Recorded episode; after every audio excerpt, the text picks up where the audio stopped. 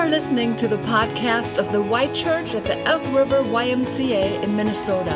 Our mission is to seek Jesus, connect together, and share his love.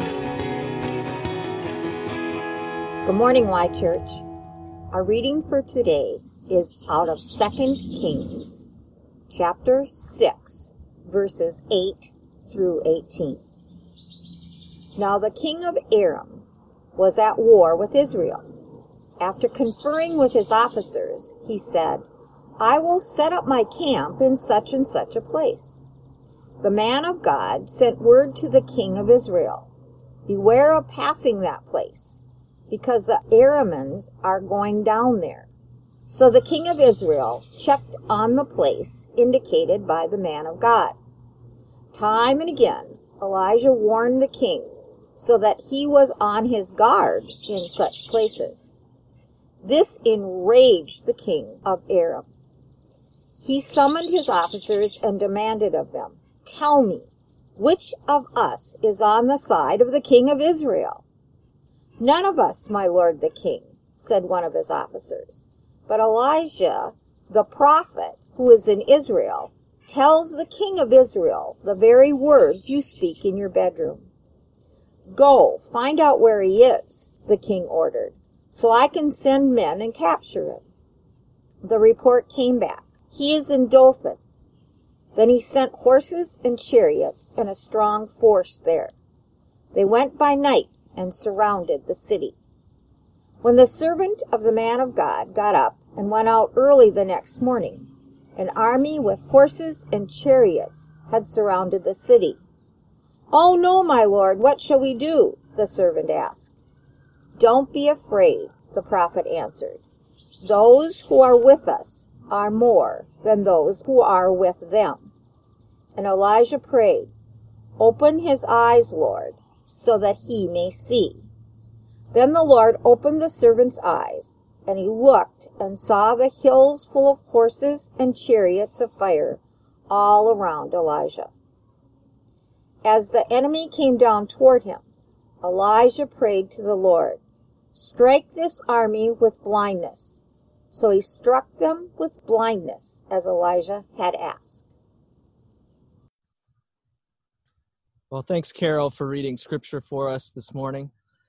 Some of you who are listening have this exact same story as I do. This is my version of it. I was in seminary, I was in my mid 20s, and I started to have headaches I would come home from class and I'd have headaches. I would have to stop typing on my computer because of headaches or put down my reading. And so I finally started to go down the usual list of suspects to figure out what is the culprit behind this. And of course, one of the things that they recommended was I should go get my eyes checked. So I did that. I went to the eye doctor, and it turns out I really needed glasses. I was nearsighted, and I didn't even know it and it was in fact eye strain that was causing those headaches.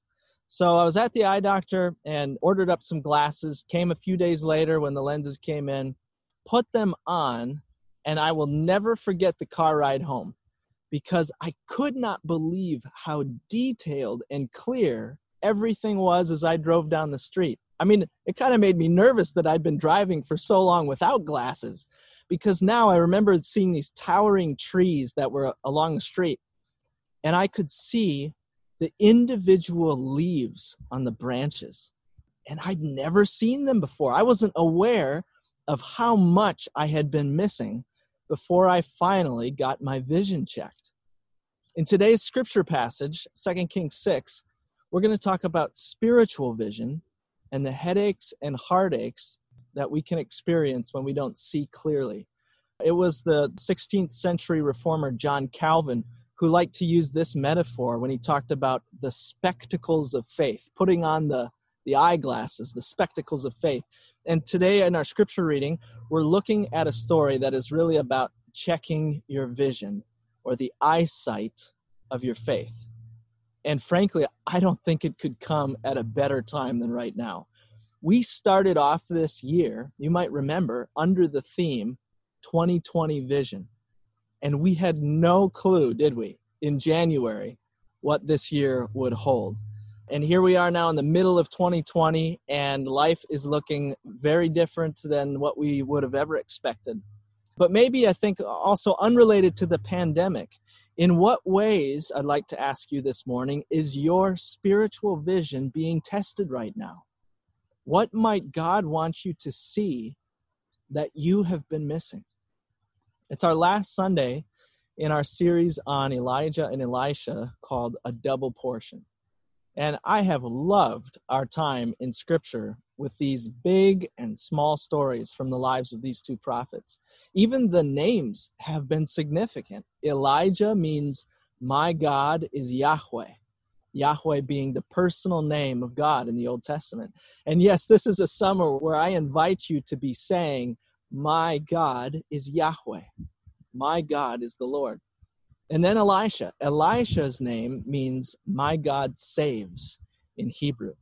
And it's like he's pointing us toward Jesus, whose name also means God saves, just in Greek.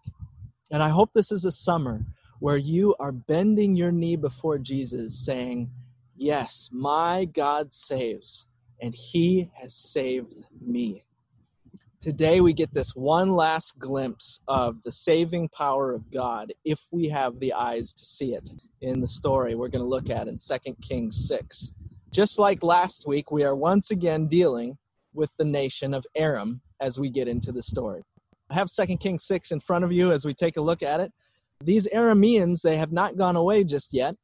Aram was a country, we said last week, northeast of Israel, a place that we would now call Syria. And off and on in this part of their history, Arameans would cause major problems for Israel.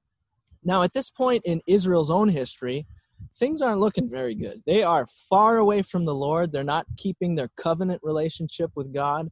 They're worshiping false gods. They're spiritually and morally bankrupt in the land. Injustice and immorality are pretty standard. But in that whole mix, there is this faithful remnant of God's people who continue to follow Yahweh, and one of them is the prophet Elisha. The story today starts with this lopsided chess match of sorts that is playing out between Israel and Aram. Aram had declared war on Israel yet again, but every time the king of Aram would position his troops for attack, Elisha would tip off the king of Israel give away their location. And this would happen again and again. All the king of Aram knows is that someone somewhere is giving away his every move. And he finally concludes that it must be an inside job. It must be one of his own men. And he's so enraged by this that he calls his officers together and he demands to know who it is. And he says to them, Who's the mole? Who's the traitor? Who's the informant? And one of the officers says then in, verse 12, None of us, my lord the king, but Elisha, the prophet who is in Israel, tells the king of Israel the very words that you speak in your bedroom. I think that's just a great phrase, isn't it? You know, we could say the very words you text to your best friend, or the very words that you write in your journal. King of Aram, the very words you whisper in the dark, Elisha has the intel on all of it. It almost feels like a ancient wiretapping is going on, but that's not it. There's no tricks or espionage here. It is just the supernatural work of God as he chooses to speak these things to Elisha. So the king, upon hearing this from one of his officers, says, Well, go and find him so I can send my men and capture him. You know, the irony of which is that is the very problem to begin with. Elisha always knows where the king is moving his men. But off the men go, and then they eventually send back their report. They've discovered Elisha is in Dothan. So the king springs into action. Verse 14 says, Then he sent horses and chariots and a strong force there. They went by night and surrounded the city. And I just try to imagine this scene and try to imagine how many thousands of soldiers this must have been just because of one man, Elisha. The Aramean army is surrounding the entire city of Dothan, and that's where we're at when the sun begins to rise that next morning. Now, there's a servant of Elisha who is up early that morning. It says in the text he got up and went out. So maybe he stepped outside the city gates, maybe he was going for water or something like that. And he is the one who all of a sudden sees all of these soldiers and war horses and chariots surrounding the city. And he races back to Elisha and he says in verse 15, Oh no, my Lord, what shall we do? And there is something about that line that just sounds so familiar, doesn't it? How many times have you and I been in a situation where our eyes get big and fear sets in, and you have said, Oh no, my Lord, what shall we do? Some of you, in fact, might find yourselves in that situation right now. You know, you woke up one day like the servant in this story, the sun was coming up like any other day, but then disaster struck.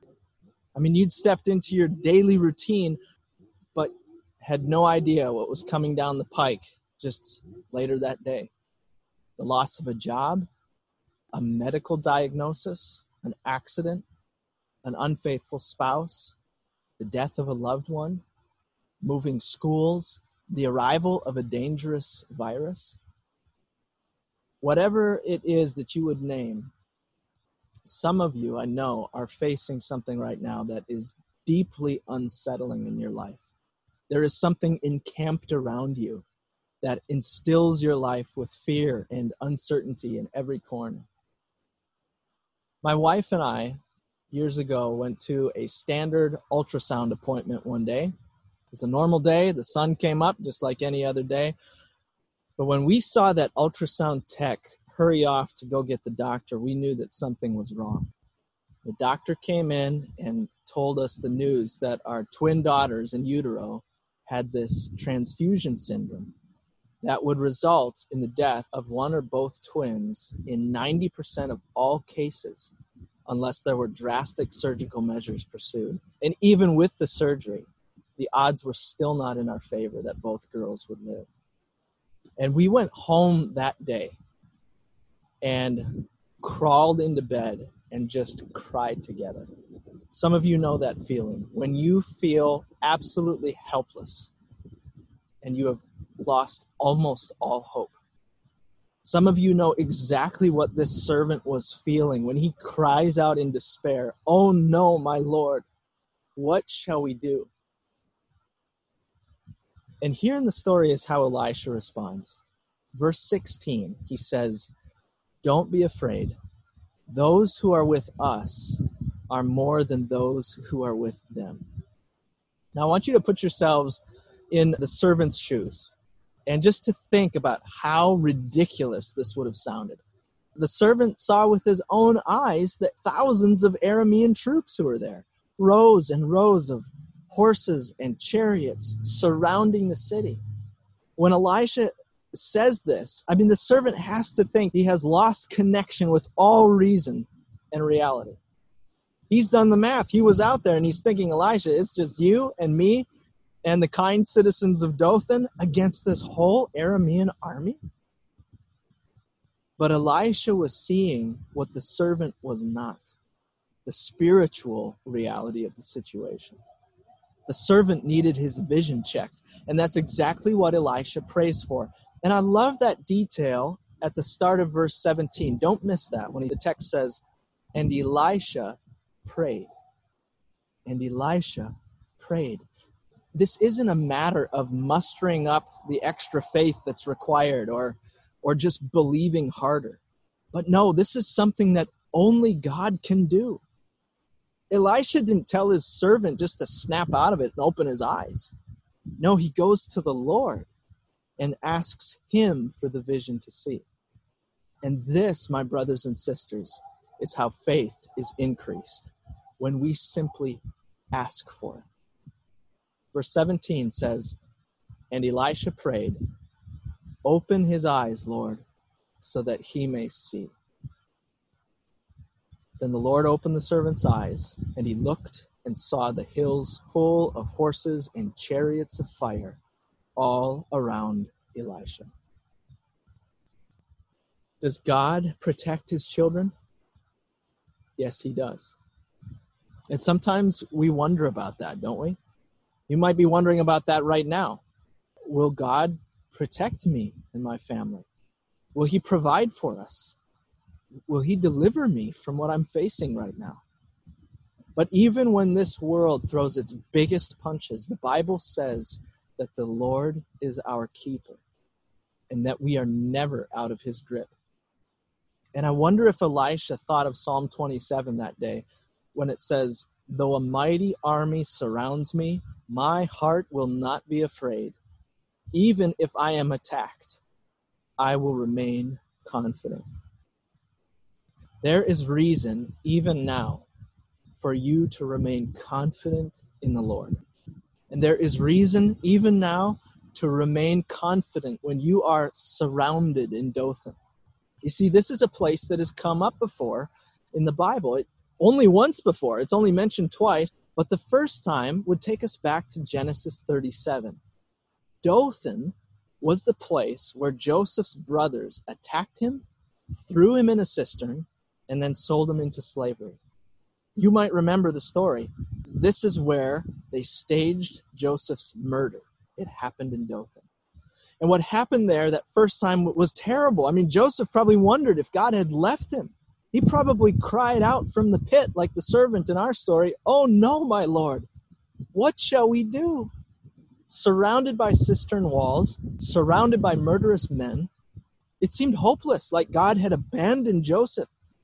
But he was actually working on a story that was far greater and grander than any of them could have ever imagined. The Lord did deliver Joseph in Dothan that day, but not in the way that he would have expected. But as we look at the whole story, we see it is precisely because Joseph was sold into slavery that there came the day many years later that Joseph was able to save his whole family from starvation.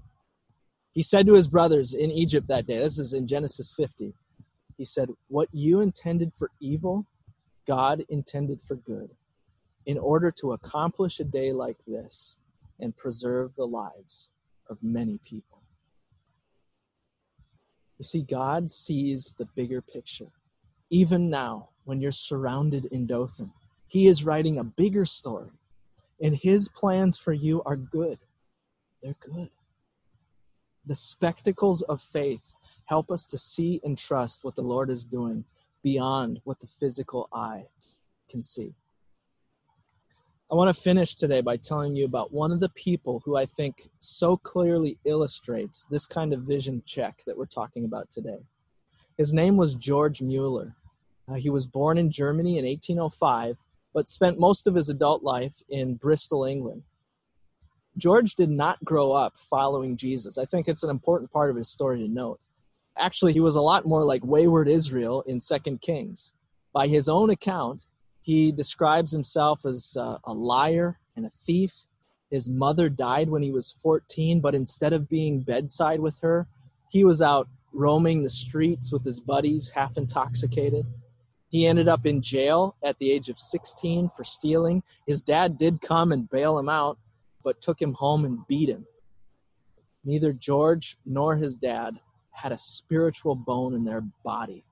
That's what George describes of his childhood and his teen years.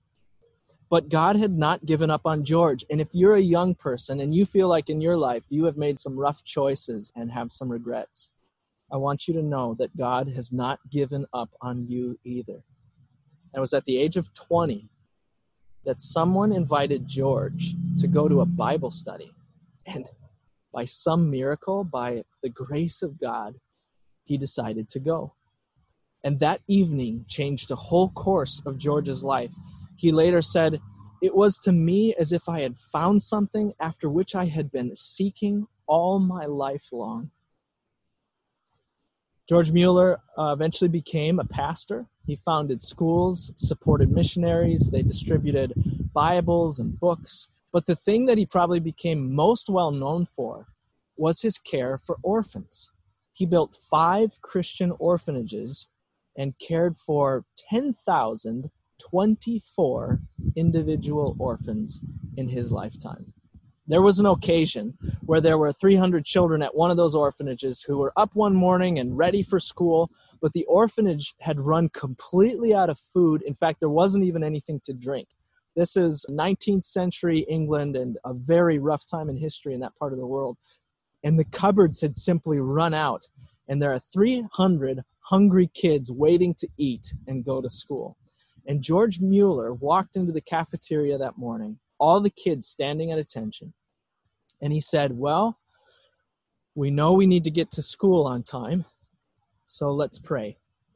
And he prayed a simple prayer saying, Father, we thank you for what you are going to do to give us something to eat. And no sooner had he said amen than there came a knock at the door. And it was one of the local bakers there in Bristol. And he said, Excuse me, Mr. Mueller, I couldn't sleep last night. I just felt somehow the Lord was trying to tell me that you and the children would be needing bread today. So I got up at 2 a.m. and I've been baking since then. And I've brought you all of this bread to eat. And in came the whole load of bread. No sooner had the, that would be amazing enough, but no sooner had the baker left when a knock on the door comes again and it's a milkman. This is back in time in history when there was actually an, a milkman. And he says, um, Excuse me, I, I was delivering milk and my wagon broke down right outside the orphanage here. And I'm just wondering if I could offload all of my milk to you here. You can use it so I can empty my wagon and get it repaired. It's just an amazing story. George Mueller came to be known for his profound faith and his simple prayers. And so I close with this final story from his first trip to North America. Actually, he preached in Minneapolis in 1880, and it was in 1877 that George was on his way over to North America on a ship called the Sardinian. It was headed from England to Quebec. But off the coast of Newfoundland, they came into this incredibly thick fog that basically brought the ship to a standstill. And the captain of the ship was out on the bridge for 24 hours straight trying to figure out what to do. And that captain is actually the one who reported this story and says that what happened next changed his life. A man, a passenger named George Mueller, came up onto the bridge and said to him, Captain, I've come to tell you I must be in Quebec by Saturday afternoon. The captain looked at George and said, That's impossible now. And George said to him, Well, very well. If your ship cannot take me, then God will find some other way. Then he said to him, Why don't we go down to the chart room and pray? The captain thought that this guy was completely crazy, but he follows George to the chart room and he's saying to him, Mr. Mueller, do you know how dense this fog is? And listen to what George said. He said, No, my eye is not on the density of the fog, but on the living God who controls every circumstance of my life. And with that, George Mueller got down on his knees and prayed a simple prayer. And as soon as he'd said amen, the captain walked across the room, opened the door, and the fog was gone. What are your eyes seeing these days? The density of the fog or the destination where God is taking you? The army that is surrounding the city or the hills that are full of God's horses and chariots? There's an invitation for you and I today to put on the spectacles of faith, to see what you have maybe been missing, and to trust more fully in the God who loves you and defends you. Let's pray together. Oh, Lord God, we thank you in advance for what you will give to us today. Uh, we want to pray simply and boldly that you, Lord, would open our eyes, that we would not fear whatever has surrounded us in this season of our life, but that we would see you and your heavenly army encamped around us. You and you alone are our protector, our defender, and our redeemer. And Lord, the life that you have given to us We want to live for you, for your glory, and in your name we pray. Amen. Thanks for listening to the Y Church podcast. For more information about the Y Church, check us out online at theychurch.org.